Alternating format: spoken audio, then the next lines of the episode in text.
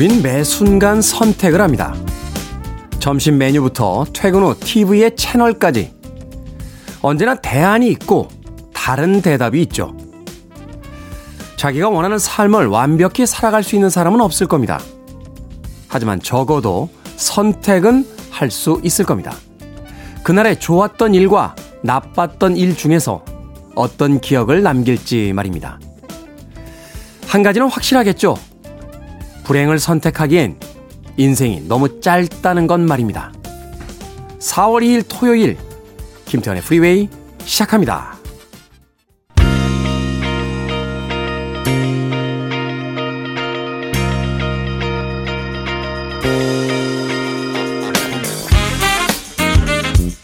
빌보드 Kid의 아침 선택 김태훈의 프리웨이 저는 클 때 짜 쓰는 테디 김태훈입니다. 자 오늘 첫 곡은 1976년도 빌보드 핫백 차트 이번 주 4위에 올라있던 The Bellamy Brothers의 Let Your Love Flow 듣고 왔습니다. 자 4월 2일 토요일입니다. 1부는 음악만 있는 토요일로 꾸며드리죠. 좋은 음악들 두 곡 세 곡 이어서 들려드립니다. 1970년대와 80년대 그리고 90년대까지로 이어지는 히트 음악들 이번 주에 특히 빌보드 핫백 차트 상위권에 랭크되어 있던 음악들을 중심으로 선곡해서 들려드리겠습니다. 그리고 2부는 북구북구로 꾸며드립니다. 아, 토요일 아침에 온전히 책 한 권을 읽어보는 시간입니다. 북칼럼니스트 박사씨, 북튜버 이시안 씨와 함께 또 오늘은 어떤 책을 읽어볼지 잠시 후에 만나봅니다. 청취자분들의 참여 기다립니다. 문자번호 샵 1061, 짧은 문자 50원, 긴 문자 100원, 콩으로는 무료입니다. 여러분은 지금 KBS 2라디오 김태훈의 프리웨이 함께하고 계십니다.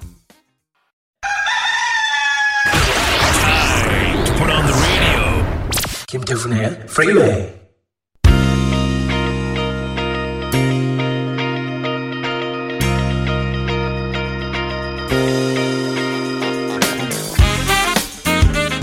음악만 있는 토요일 세 곡의 노래 이어서 듣고 왔습니다. 1985년도 빌보드 핫백 차트 이번 주 13위에 올라있던 다이애나 로스의 Missing You 그리고 1980년 같은 차트 이번 주 5위에 올라있던 쿨앤드갱의 Too Hot 그리고 1988년도 역시 빌보드 핫백 차트 이번 주 9위에 올라있던 Pebbles의 Girlfriend까지 세 곡의 음악 이어서 듣고 왔습니다. 자 이상희님 토요일 아침 프리웨이 출첵이라고 하셨고요. 송진호님 즐거운 주말입니다. 프리웨이 때문에 주말인데 늦잠을 못 자네요 하셨습니다. 좀 여유 있게 일어나셔도 됩니다. 주말인데 뭐 오프닝부터 꼭 챙겨 들으실 필요는 없고요. 아, 주말에 가장 좋은 점 중에 하나가 바로 그 알람 소리 없이 일어날 수 있다라는 거잖아요. 저절로 눈이 떠지는 그 시간에 일어나셔서 네, 그때 기분 좋게 라디오 키시면 되겠습니다. 자, 6348님. 테디 방송이 최고예요. 오늘도 귀가 호강합니다. 출석 체크해요. 하셨습니다. 고맙습니다. 칭찬이라는 것이 이제 익숙해질 때도 됐는데 영원히 익숙해지지 않는군요. 여전히 저는 목이 마릅니다. 많은 칭찬 네, 부탁드리도록 하겠습니다. 자, 3867님. 평소에 물티슈, 일회용 컵, 플라스틱을 자주 사용했어요. 코로나로 집에 있는 동안 쓰레기가 너무 많아 충격을 받고 일회용을 쓰지 않으려고요. 편리하다고 손쉽게 쓰던 모든 것들을 잘 줄여볼게요. 하셨습니다. 그렇죠. 저도 사실 하루 동안 얼마나 일회용 쓰레기를 배출하나라고 생각을 해봤더니 아침에 방송 와서 컵에다가 차 마시죠. 또 물통 들고 다니죠. 집에 가서 라면 같은 거 끓여 먹으면 또 거기 비닐봉지 나오죠. 또 인터넷 쇼핑몰이라든지 또 이 배송시키면 물건보다 포장지가 더 많아요.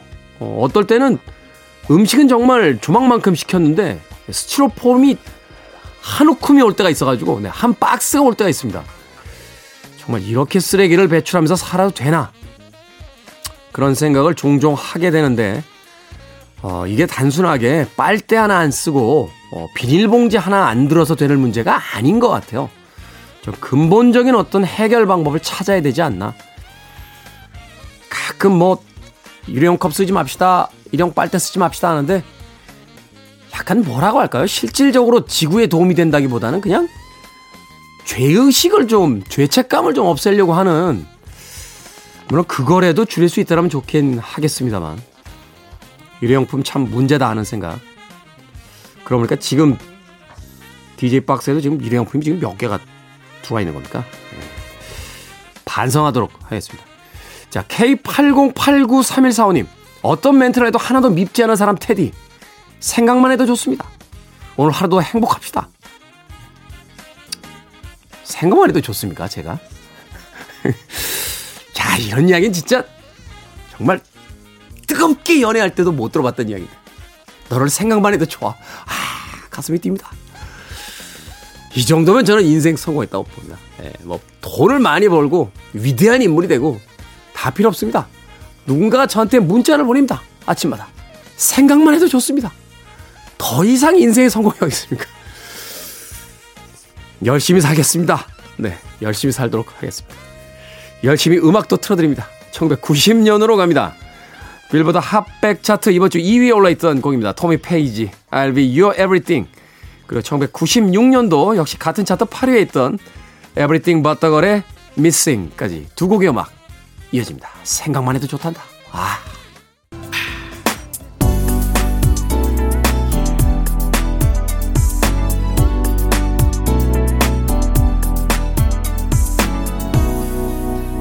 김태훈의 Freeway.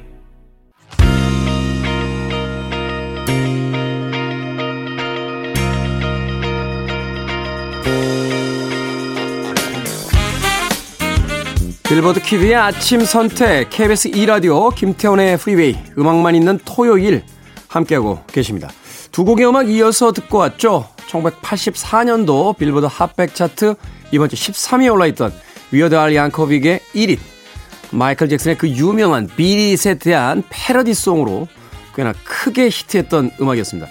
이 음악의 뮤직비디오 봤던 기억이 났는데 제목이 Eat It이잖아요. 그것을 먹어라 라고 하잖아요. 예. 포크하고 나이프 들고 등장하십니다. 한동안 꽤 뮤직비디오 보면서 어, 깔깔거리며 웃었던 그런 기억이 납니다. 이어진 곡은 1979년도 역시 같은 차트 이번 주 7위에 올라있던 에이미 스튜어트의 Knock On Wood 듣고 왔습니다. 이 음악도 참 대단했어요. 어, 이 나이트클럽에서 정말 마지막 디스코 시대의 어떤 그 아우라를 보여줬던 그런 음악이 아니었나 하는 생각이 듭니다. 위어달 양컵이 그리고 에미 스튜어트까지 두 곡의 음악 이어서 들려드렸습니다.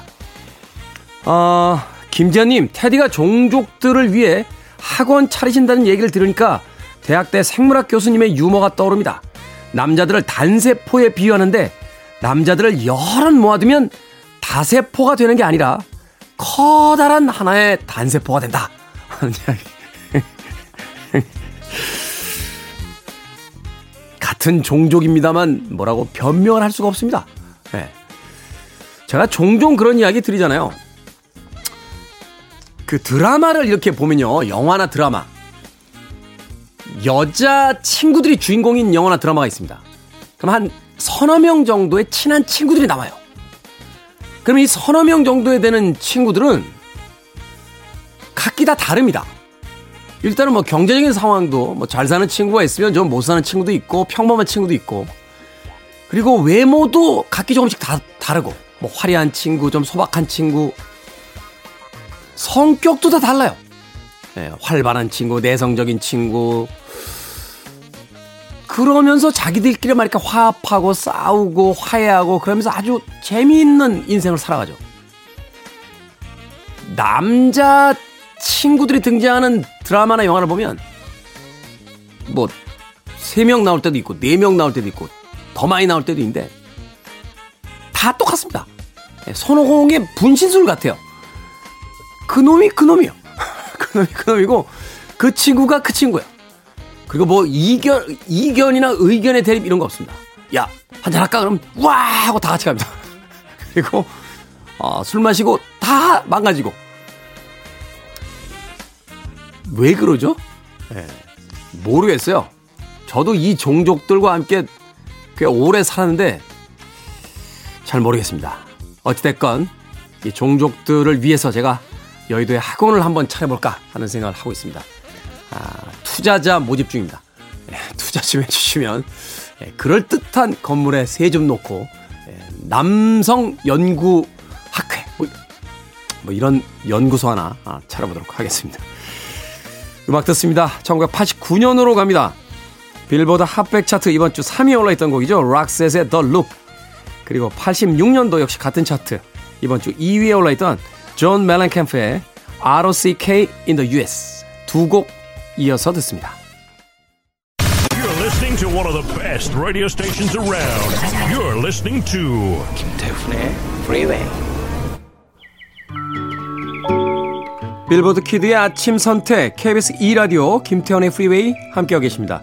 1부 끝곡은 1975년도 빌보드 핫백 차트 이번 주 1위를 기록했던 곡이에요. 미니 리퍼튼의 Loving You 듣습니다. 잠시 후 2부에서 뵙겠습니다.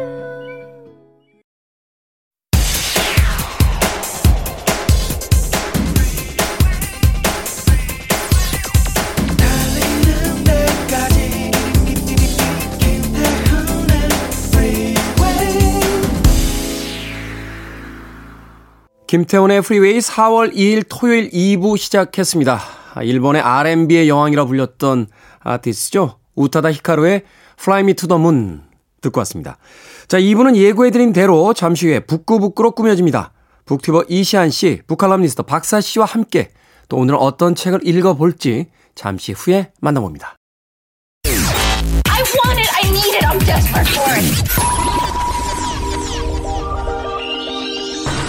Okay, let's do it. 김태훈의 Freeway.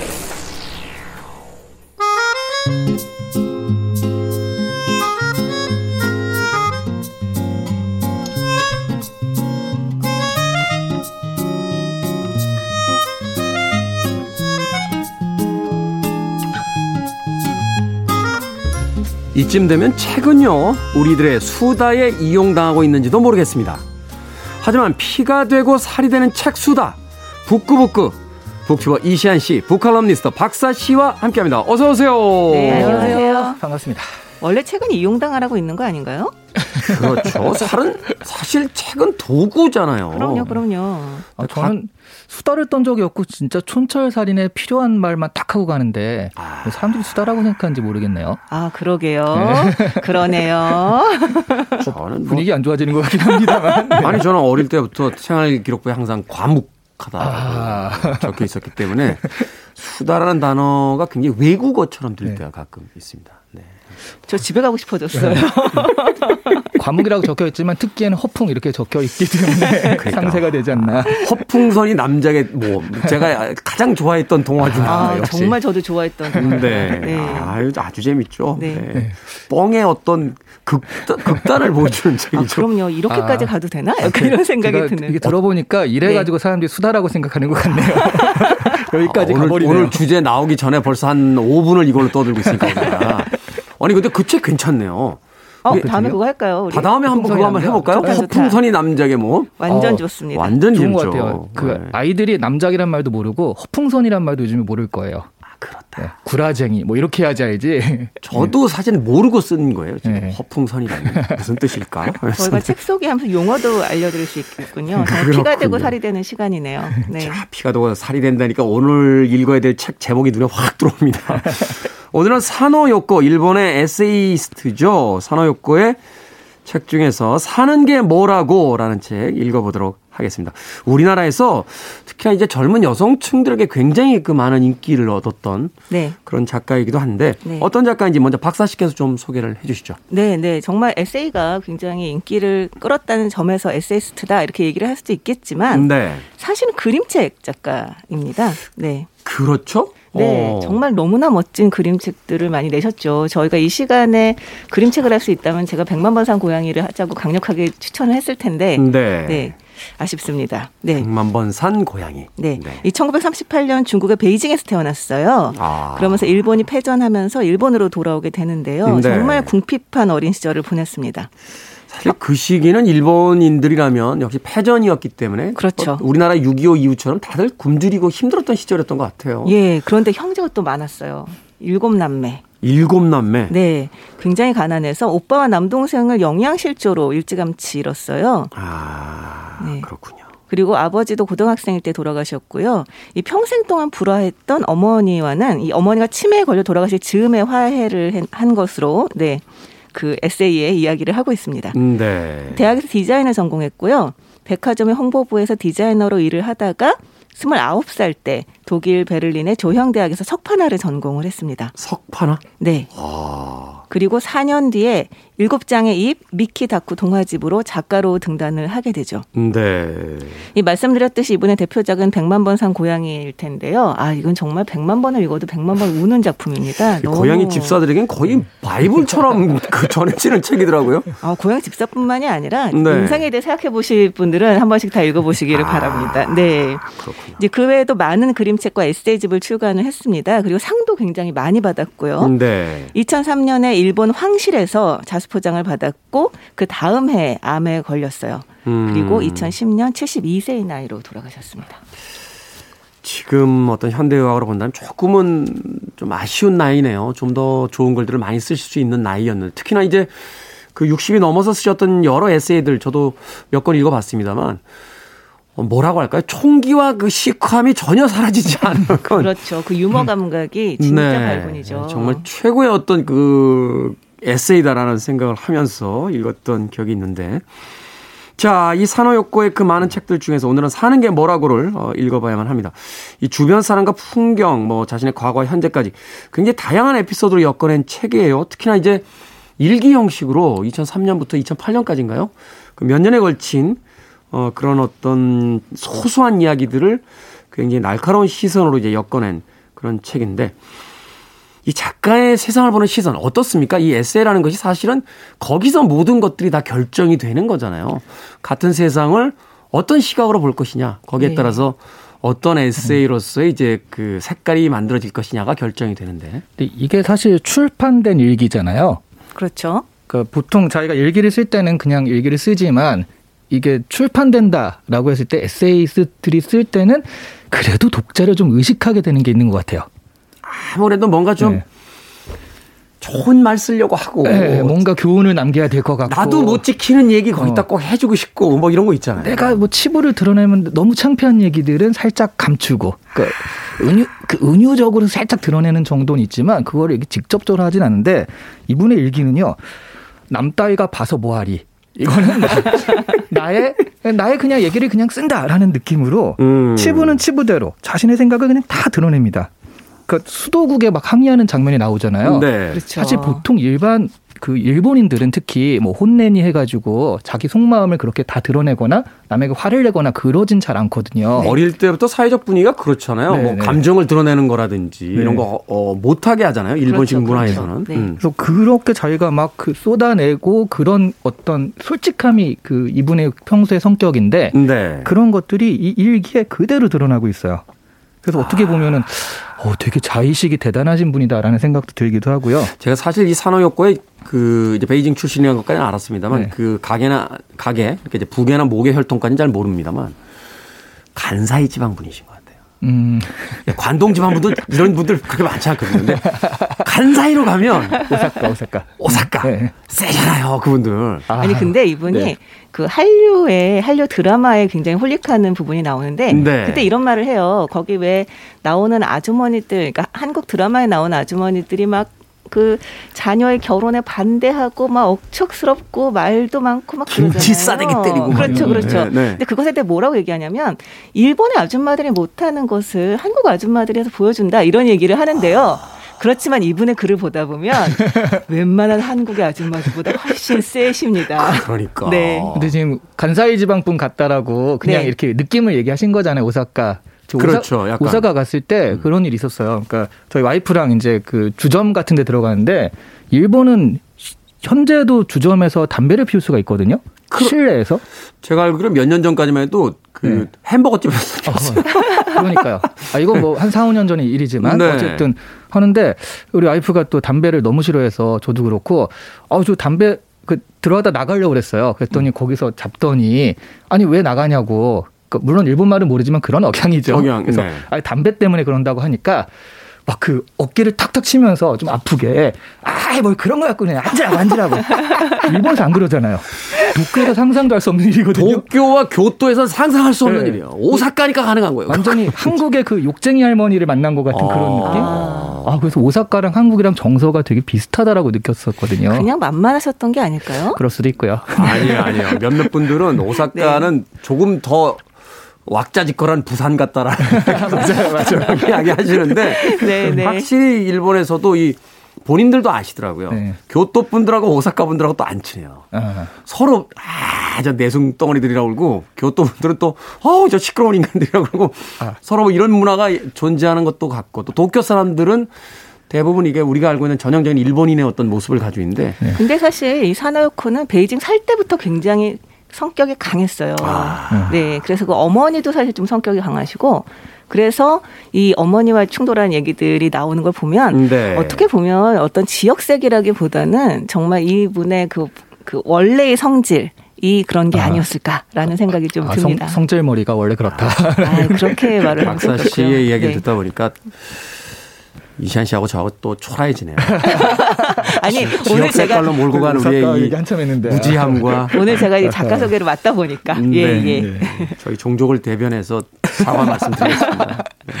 근데 정말 이분 같은 경우는 보면은 아 인간은 망했어. 라고 하는 생각을 좀 수밀관하게 좀 가지고 있으세요. 성격도 성격이지만. 네. 약간 좀 강도는 다를 수 있겠습니다만 저는 마리아마 겐지랑 약간 그 세계관이 좀 비슷한 듯한 그런 느낌도 받았거든요. 아, 그보다는 조금 수더분하고 조금 더 유머 감각이 있으신 분인 것 같아요. 네. 그리고 정말 약간 되게 짓궂고 또 이렇게 본인 본인 자체가 약간 천연덕스러우면서 어떤 그런 그 인간의 모순 이런 네네. 것들도 좀 아주 스스럼 없이 보여주는 그런 형태로 글을 쓰십니다. 근데 정말 너무 저는 웃으면서 봤어요. 그래서 근데 이게 웃다가도 이게 천진난만한 웃음은 또 아니라서 네. 웃다가도 아 이게 이렇게 웃어도 될 일인가? 약간 이러면서 웃게 되는 그러니까 그런 글인 거죠. 근데 저는 보면서 느낀 게 아 정말 이분하고 개인적으로 친하는 건 좀 피하고 싶다. 아, 상처받을 수 에세이에 있습니다. 정말 많은 사람들이 정말 솔직한 모습으로 나오는구나. 약간 이 생각은 했죠. 예. 일행 중에 이런 분한분 있으면 어, 술 먹다 살해 들립니다. 그렇죠. 굉장히 굉장히 긴장하고 마셔야 되기 때문에 그럼요, 그럼요. 어. 바로 다음 뭐 에세이에 제가 등장할 수도 있는 거잖아요. 근데 제가 네. 사실은 이런 이야기 할 그것도 못 되는 게 제가 사실은 어릴 때 약간 이런 캐릭터였던 것 같아요. 저 되게 까칠하게 보더라고요, 사람들이. 근데 저는 아니라고 생각했는데 오늘 반성 많이 하게 되네요. 하여튼 젊은 날에 같이 술자리 했던 모든 사람들에게 다시 한번 반, 반성의 이야기를 네, 드리는 바입니다. 자, 이 시크한 독고 작가의 일상 철학 이렇게 부제가 달려 있습니다. 이 산호욕고의 철학이나 생활 방식 중에서 좀 인상적이었다 이런 부분들이 있다면 하나씩만 좀 이야기를 해 주시죠. 아, 저는 딱 이 구절. 나는 내 사랑스러운 침대로부터 반경 50m 안에서 거의 생활한다. 그러니까 이게 그냥 집에서뿐만 아니라 50m면 그냥 어디 앞에 편의점. 네, 편의점 가고 네, 그 어디 정도죠. 가고 사랑스러운 침대 50m를 그다지 벗어나지 않고 다 생활한다. 음. 이게 굉장히 뭔가 오 되게 부럽다라고 하면서도 하여튼 되게 그 인상 깊은 구절이었던 것 같아요. 네. 사실 굉장히 놀라운 게 뭐냐면 이를테면 마스다미리 같은 작가 같은 경우는 자기가 네. 에세이를 계속 쓰니까 에세이의 소재를 얻기 위해서 뭐 그 일일 one day class 같은 거 있잖아요. 아. 그런 굉장히 특이한 것들도 많이 듣고 경험을 많이 하려고 애를 씁니다. 그런데 사노 요코는 그런 생각이 전혀 없어요. 일하는 거 싫어하시잖아요. 네, 일하는 거 되게 싫다고 해서 얘기를 하고 있죠. 그래서 네. 제가 이 얘기를 하면서 이 얘기 를 할까 말까 했는데 네. 이래서 되게 좀 좁다라는 생각. 그 음식 같은 걸 되게 깊이 얘기를 네, 네, 한다든가 네, 네. 그런 것들이 음식을 그 묘사할 때도 되게 깊이 있게 얘기를 하잖아요. 그렇죠. 그런 것들이 어떻게 생각하면 이렇게 좀 좁은 세상을 살아서 그런 건 아닐까 하는 생각이 들었어요. 몰입은 네. 하는 세상, 네. 아주 작은 공간에 깊게 쳐다보는 세상. 네. 근데 얼마나 그 세상이 좁으냐면 거- 이런 얘기도 나옵니다. 이제 병에 걸렸잖아요. 그래서 병원을 가까운 데를 이제 무조건 병원이 가까워야 되는 거죠. 그렇죠. 60m. 음. 그래서 정말 아주 가까운 병원 다니식하는데 이분의 표현에 따르면 이 정도의 거리는 큰 병원이라면 이쪽 끝 복도에서 저쪽 끝 복도 가는 정도의 거리다. 이렇게 얘기를 하거든요. 저는 그 대목에서 진짜 빵 터진 게요. 네. 제 어머니의 그 주거 환경에 3대 요소가 있습니다. 나이가 있으시다 보니까 첫 번째 병원, 그렇죠. 음. 두 번째 교회, 아. 세 번째 백화점. 아, 백화점. 백화점. 중요합니다. 지금 노원역 부근에 사시는데 네. 완벽한 입지에 살고 계세요. 그래서 아.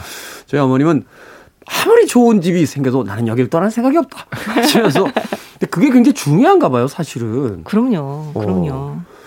말하자면 이제 자신의 어떤 친구들을 만날 수 있는 공간, 소일거리가 있는 공간, 또 이제 네. 건강에 대한 부분이 이제 걱정이 되는 공간이 있는데 그런 부분들을 바로 이 산호욕고가 되게 뭐라고 할까요? 그냥 기록해내는 것이 아니라 굉장히 유머러스한 어떤 위트를 사용해서 네. 적어내고 있다는 점이 또 이 에세이의 어떤 발랄한 어, 경쾌한 지점이 아닌가 하는 또 생각을 해보게 네. 되네요. 사실 그 좁은 세계라고는 말을 해도 여기에 등장하는 인물들의 다채로움은 정말 놀라울 정도입니다. 음. 그러니까 이분이 인간관계가 다른 사람보다 넓다는 생각은 안 들거든요. 그런데 이분의 인간관계에 포섭되어 있는 사람들이 다 너무나 개성이 강해요. 음. 어떻게 보면 산호혁고가 그분들의 개성을 발견하는 눈이 있을 수도 있고 아니면 정말로 이분이 또 좀 괴짜인 작가이기 때문에 이분 주위에 있는 사람들도 그런 성격을 갖고 있을 수도 있고라는 생각이 좀 들더라고요. 그렇죠. 이야기를 더 하고 싶은데 바깥에서 자꾸 음악을 들어야 된다고. 음악이 왜 이렇게 많은 겁니까?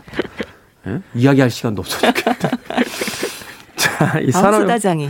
산호혁고가 이 책을 썼을 때 나이가 60대 중반 정도였더라고 그래요. 그래서 한 곡 골라봤습니다. 비틀즈의 곡 중에서 When I'm 64. 비틀스의 When I'm 64 듣고 왔습니다. 이 곡을 부를 때 폴 맥카트니는 이제 64보다도 더 많은 나이를 살아가고 있습니다. 빌보드 Kid의 아침 선택 KBS 2라디오 김태훈의 프리웨이 북구북구 오늘 이시안 씨 박사 씨와 함께 사노 요코의 에세이집 사는 게 뭐라고 함께 읽어보고 있습니다.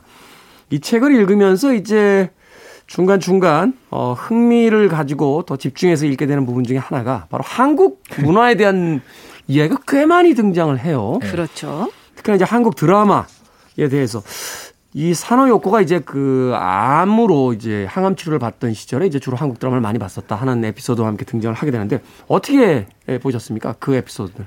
너무 웃긴 게 한국 드라마를 보다가 턱이 돌아갔다고. 그렇죠.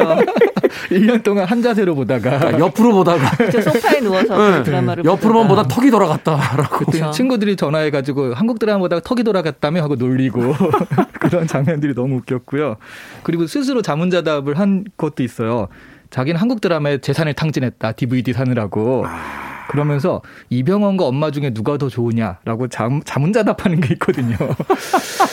이병헌이지만 그래도 엄마는 어쩔 수 없지 엄마한테 가는 그런 장면들이 네. 한국 드라마를 정말 좋아하시구나 하는 느낌이 되게 많이 들긴 했어요. 아니 근데 그 소파에서 한쪽으로만 바라보면서 턱이 돌아가는 경우 이래서 이제 한국 드라마 보는 걸 그만두거든요. 네. 근데 반대쪽으로 놓으면 되지 않나요? 그러니까. 네, 아 이게 참 사람이 외골수가 되면 이런 생각이 안 나나 봐요. 근데 사람이요 이게 그 양쪽 다리 이제 한쪽 다리 꼬면 이렇게 골반 돌아간다고 하잖아요. 네네. 그렇다고 반대 다리 꾸면은 정상일 것 같은데 그게 아니고요. 묘하게 양쪽으로 뒤틀린대요. 아 맞아요. 그런 말은 있죠. 예, 그래서 사실은 한쪽으로 눕기만 해서 반대쪽으로 눕는다고 될 문제는 아니고 약간 핑계겠죠. 유머러스한. 그렇겠죠. 예. 근데 저는 굉장히 신선했던 게 이 한국 드라마의 특징을 한국이라는 나라의 특징하고서 연결시켜서 얘기를 해요. 음, 네. 이 작가가. 그러니까 우리 같은 경우는 우리 드라마라서 그런지 그렇게 생각을 하게 되지 않잖아요.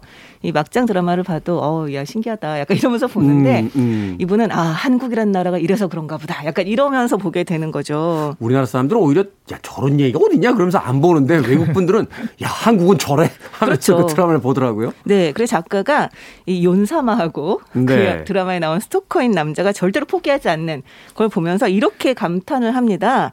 36해 동안 일본에 쌓인 원한을 잊어주는 민족이 아니다.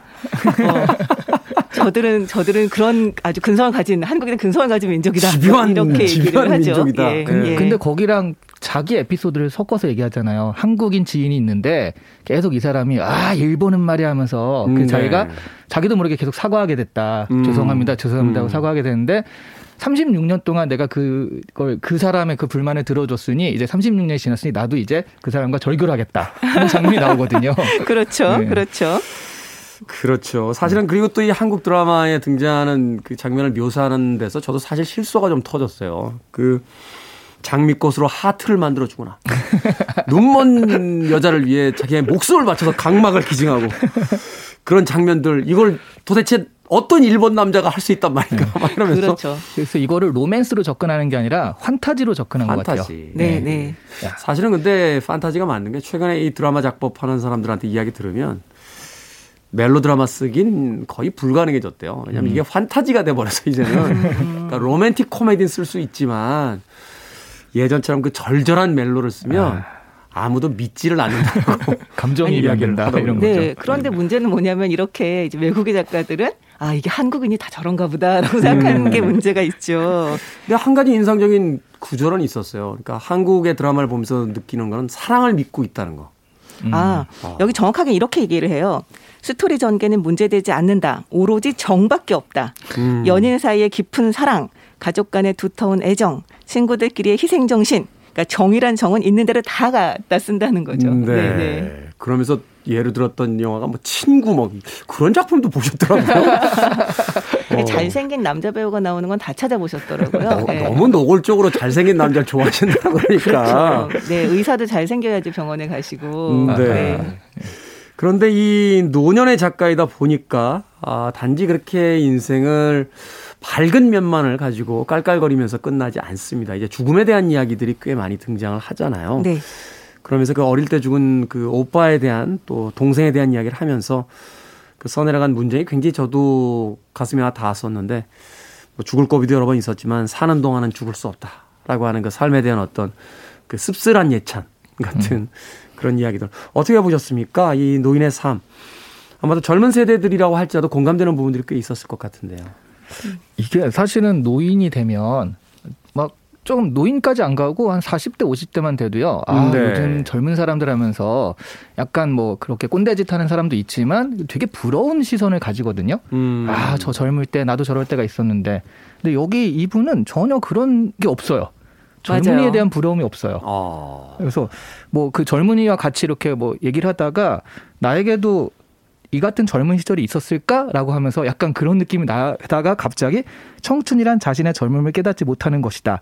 너도 머지않아 나처럼 되겠지? 아 고소하다. 이렇게 얘기를 하세요. 근데 그게 부러워하는 거 아닙니까? 그 부러워한다라기보다 그러니까 네. 지금 자기의 나이에 대해서 그러니까 부럽다는 건 자기의 나이나 자기의 마- 그 상황을 좀 만족하지 못하는 거잖아요. 음, 음. 저렇게 되고 싶은데 자기의 상황에 만족한다는 거죠. 예, 그러니까 지금 암에 걸리고 치매기가 있고 그러네요. 이런 것까지도 다 만족하고 거기서 나는 내 생활을 한다라는 개념이 강해서요. 그래서 그런 부분에선 보통 젊은 세대를 되게 부러워하는 시선이 있는데 여기서는 그런 게 전혀 느껴지지 않아서 그게 되게 당당해 보여서 좋았, 좋더라고요. 아, 그런 차이가 있겠군요. 제가 예전에 밀란 쿤테라의 농담이라는 책 보는데 거기 밀란 쿤테라가 한 반 페이지인가 한 페이지에 걸쳐서 네. 젊은 세대 욕을 그렇게 해요. 젊은 게 젊은 거밖에 더 있냐? 경험이 있냐? 뭐가 있냐? 아무것도 없다. 막 이러면서 유치하고 막 이렇게 써내려가는. 그 대, 부럽구나. 대 작가가 그걸 쓴 걸 보면서 아유, 우리 쿤테라 아저씨가 이제 꼰대가 됐구나. 하는 생각을 하게 됐었는데. 네. 아 근데 정말 저는 이거 보면서 이 사람이 정말 훌륭한 작가다라는 생각이 들었던 게 자기 어머니와 자기와 또 자기 아들의 세대에 대해서 굉장히 짧은 에피, 에피소드로 아주 이렇게 그 통렬하게 보여주는 장면이 나옵니다. 네. 뭐냐면 이왜 보통 시간이 빨리 간다는 걸 아이를 보면 알 수 있잖아요. 이 작가의 아들이 잠깐 등장을 하는데요. 이 집에서 한 마디도 안 하고 손님이 와서 아, 어쩌고 저쩌고 반갑 어 인사하면은 아 라고 하거나 그냥 아예 그냥 흘끗 쳐다보기만 하고 네. 이랬던 아들인데 어느 순간에 수다쟁이가 됩니다. 어. 네. 그래서 자신이 손님이 왔는데 소- 그 손님한테 이렇게 얘기를 해요. 요즘 젊은 애들은 도통 예의가 없어요. 이런 얘기를 하는 거죠. 작가의 아들이. 네, 이 아들도 이제 나이를 먹는 거죠. 네. 그걸 보면서 이제 정말 이 작가는 거의 아연 실색하게 되는데요. 근데 이 아들하고 싸우는 장면이 나와요. 음. 둘이서 막 이제 말싸움을 하다가 그 아들이 당신 엄마는 자기중심적이다 막 이 얘기를 하니까 막 엄마가 반박을 해요. 그러니까 그 반박하는 게 벌써 그 증거다. 이러니까 그런 적 없어라고 얘기를 하는데 그 아들이 정말 봐라 엄마는 그런 사람이다 이렇게 얘기를 해요. 음. 근데 여기서 작가가 딱 입을 다물어요. 그러니까 자신도 엄마가 자신의 엄마가 그런 적 없어라고 하는 게 너무 싫었던 가장 싫었던 기억이 딱 나는 거죠. 데자뷰가 탁 오는 거죠. 그러면서 아 나도 우리 엄마랑 똑같은 인간인가 이건 유전인가 막 이런 거, 이 생각이 드는 거예요. 그러니까 입을 다물어 버리는 거죠. 그러면서 이제 쓰레기를 버리러 나가면서 이제 아들한테 이제 부르퉁하게 너 언제 좀 쓰레기 좀 버려봐라. 어? 맨날 엄마만 시키고라고 했더니 아들이 엄청 큰 소리로 그런 적 없어 라고 이야기를 합니다. 네, 정말 너무 현실성 있는 에피소드로 이 엄마와 자신과 아들의 이제 흐르는 연면이 흐르는 성격을 보여주는 거죠.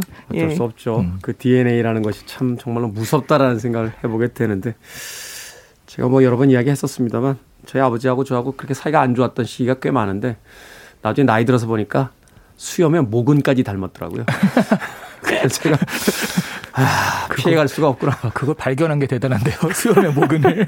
네, 제가 얼마 전에 읽었던 책에는 그 작가가 쌍둥이였는데 그 쌍둥이 그 어머니가 그 얘기를 해요. 나중에 너네 둘은 정말 쌍둥이지만 닮은 게 하나도 없는데 50이 넘으니까 정말 쌍둥이인 걸 알겠다. 둘 다 탈모가 네 똑같구나라는 장면이 나오는데 음악을 자꾸 들으라고 합니다. 음악이 왜 이렇게 많은 겁니까 오늘?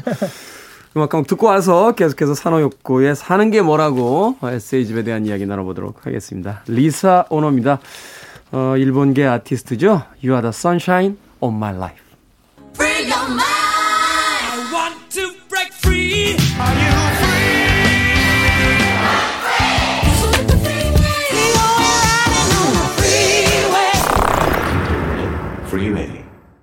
빌보드 키드의 아침 선택, 김태훈의 프리웨이, 북칼럼니스트 박사 씨, 북튜버 이시한 씨와 함께 북구북구 오늘 일본의 작가 사노 요코의 사는 게 뭐라고 에세이집 읽어보고 있습니다.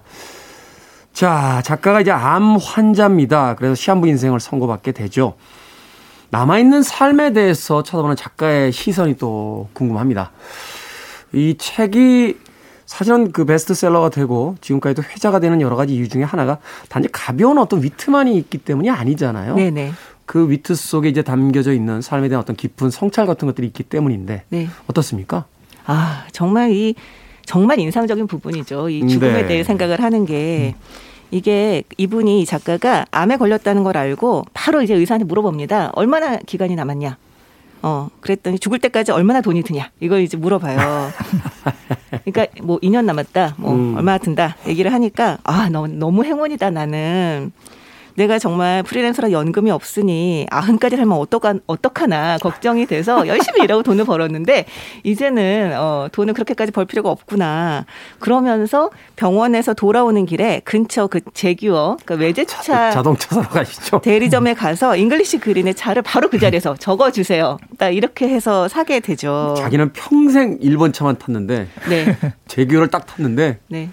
너무 완벽하다 차가 이러면서 막 좋아하세요 이분. 그렇죠. 근데 누가 그 차를 타는 거 시기한다라는 얘기를 듣고 이렇게 말을 합니다. 억울하면 너도 사면 되잖아. 빨리 죽으면 살 수 있다고. 네. 나는 이른에 죽는 게 꿈이었다. 신은 존재한다. 나는 틀림없이 착한 아이였던 것이다. 라고 음. 이야기를 합니다. 그런데 신이 조금 시샘하셨나 봐요.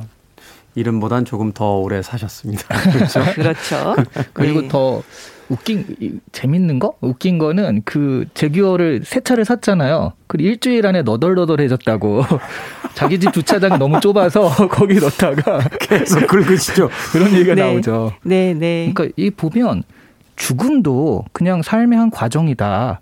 이렇게 받아들이시는 것 같아요. 그러니까 학교 입학 통지가 나오는 그런 나이가 있잖아요. 네. 그 학교 입학 통지가 나오듯이 또 죽음도 그냥 받아들이고 그래서 암이라고 선고를 받았을 때도 암이니까 어떻게 살아 그게 아니라 머리를 깎으러 가는 에피소드가 있거든요.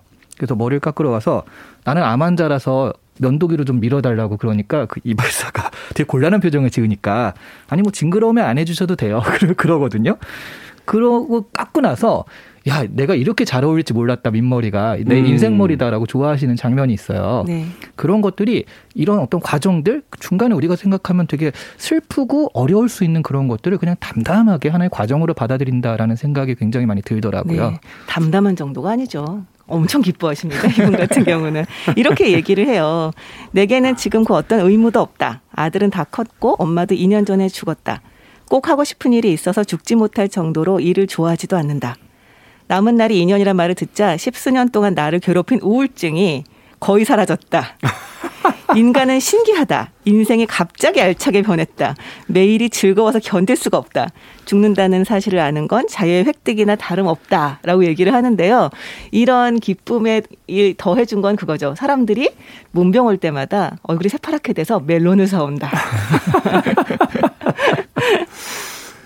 그러면서 그런 이야기를 또 책에 담아 놓으셨더라고요. 어, 내가 죽는 거는 아무렇지도 않다. 근데 네. 내가 사랑하는 사람이 떠나가는 건 너무 음. 슬프다. 네. 죽음이란 나의 죽음을 통해서가 아니라 남의 죽음을 통해서 체감된다. 네. 라고 하면서 사실은 그 이야기 들으면서 참 여러 가지 생각을 하게 됐어요. 그 100세를 넘어서 지금도 왕성하게 강연하시는 그 한 철학자분의 네. 이야기를 들었었는데, 어, 내가 사랑했던 사람들이 떠나고 나서의 상실감. 그렇죠. 사실은 그 이야기를 듣고 나서 문득 그런 생각이 들더라고요.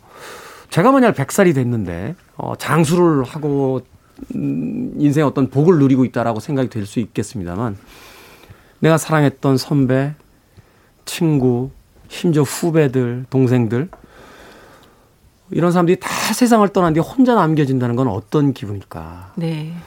사실은 그것이 더그 공포스럽고 두렵지 않을까 하는 생각을 했었는데 아마 그런 이야기를 또 우리에게 전달하고 있는 게 아닌가 하는 또 생각이 듭니다. 죽음이 피해갈 수 없다라면 어느 순간 자신의 죽음을 아는 것도 축복이다라고 이야기를 하는 것 같아서 근데 네, 저는 그 우리 테디 그 말씀하신 그거 그 주변 사람이 죽는 게 더 슬프지 나는 아무렇지 않다 이런 거를 보면서 되게 자기중심적이다는 생각을 오히려 했거든요. 음.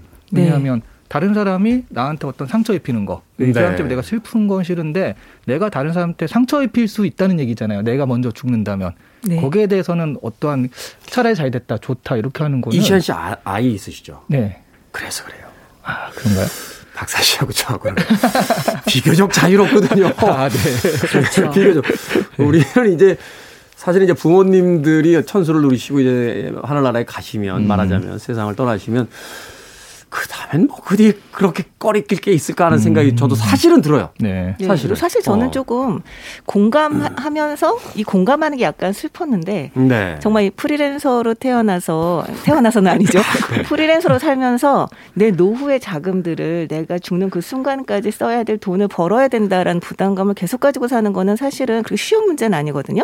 그렇죠. 그래서 이분이 정말 너무나 훌륭한 작품을 많이 썼고 그리고 정말 많은 작품들을 썼음에도 불구하고 자신의 일이라고 하는 게 이분한테는 계속 먹고 살기 위해 돈을 벌어야 하는 일의 연속이었던 거고 음. 그래서 이제 우울증도 걸렸던 거고요. 네. 네, 그걸 생각을 해보면 아 이게 공감이 되고 약간 부럽기까지 한 게 좀 슬프다라는 생각이 저는 좀 들었어요. 그런 생각도 들어요. 네. 만약에 이 산호의 것처럼 세상의 모든 사람들이 자기의 죽는 날을 안다라면 네. 과연 지금처럼 영원히 살 것처럼 그렇게 탐욕을 부리고 그죠? 평생 쓰지도 못할 돈을 벌려고 그렇게 많은 사람들을 괴롭히면서 네, 과연 그렇게 살까? 그렇죠. 이분 같은 경우도 2년이라는 얘기를 듣고 정말 자기가 먹고 싶은 거 먹고 보고 싶은 DVD 사고 막 그렇게 살다가 아 나 이러다가 2년보다 더 살면 어떡하지? 이렇게 걱정을 하는 장면이 나오는데요. 네. 진짜 그냥 뭐 남에게 물려줄 것도 없고 남에게 손 벌릴 것도 없이 자기 인생을 정리하고 갈 수 있다는 건 어떻게 보면 조금 행운일 수도 있겠다는 생각이 들어요. 그렇군요. 저도 사실은 그 대목이 가장 인상적이었던 그런 기억이 납니다. 아까 박사 씨께서 태어날 때부터 프리랜서는 아니었다는데 원래 우린 태어날 때 프리랜서로 태어납니다. 아 예. free하게 태어났죠. 살아가다가 정규직이 되는 거지. 태어났을 때는 뭐 소속이 없이 그러네요. 네, 태어나게 되는 거니까. 네. 어, 저희는 뭐 저희 직업에 대해서 그런 어, 자부심을 가지고 있습니다. 네, 그럼요. 단지 일하기 싫다는 거. 그게 좀 이제. 자, 한 줄 추천사로 이 책에 대한 마무리 예, 해보도록 하겠습니다. 네. 이 책을 보면 우아하게 늙어가는 법보다 중요한 솔직하게 늙어가는 법 이런 걸 좀 알 수 있을 것 같아요. 솔직하게 늙어가는 그렇게 타자의 어떤 시선을 의식하지 않는 나로서 늙어가는 법 네. 중요하겠네요. 작가도 뭐 사실은 내가 누군지 영원히 알 수 없을 것이다라고 이야기를 합니다만 그렇기 때문에 더욱더 솔직하게 살아가는 것. 네. 네. 저 같은 경우는 그 아까 말씀하셨듯이 그 음식 얘기가 많이 나와요. 자기의 이제 끼니를 자기가 해서 먹는 이야기가 나오는데 저는 거기서 정말 그 삶이라는 게 뭔지에 대해서 굉장히 많이 실감이 나더라고요. 네. 그래서 삶이 너무 무겁게 느껴질 때 나를 위한 한 끼의 밥을 해 먹으면서 읽을 만한 책이다라고 권하고 싶습니다. 왠지 그때는 카레 라이스를 될것 같아요.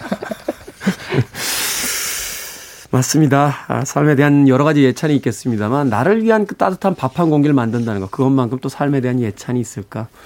영원히 살 수 없다면 죽음에 대해서도 어, 한 번쯤은 생각해 봐야 될 때 이 사는 게 뭐라고 산호욕고의 삶과 죽음에 대한 이야기 한번좀꼭 권해드리고 싶습니다. 북구북구 오늘은 산호욕고의 사는 게 뭐라고 읽어봤습니다. 다음 주는 어, 모험을 떠나보도록 하겠습니다. 아, 모리스 르블랑의 바로 그 유명한 괴도 아르센 루팡이 등장하는 기암성 읽어보도록 하겠습니다. 북튜버 이시한 씨, 북칼럼니스트 박사 씨와 함께했습니다. 고맙습니다. 네, 네, 고맙습니다. 감사합니다. 음악 듣습니다. 에어서플라이 음악 중에서 Just As I Am 듣습니다.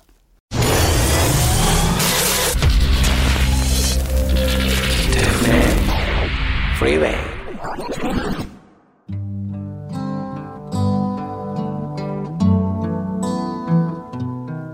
KBS 2라디오 김태훈의 프리웨이 오늘 방송 여기까지입니다. 오늘 끝곡은 모리스 알버트의 Feelings 준비했습니다.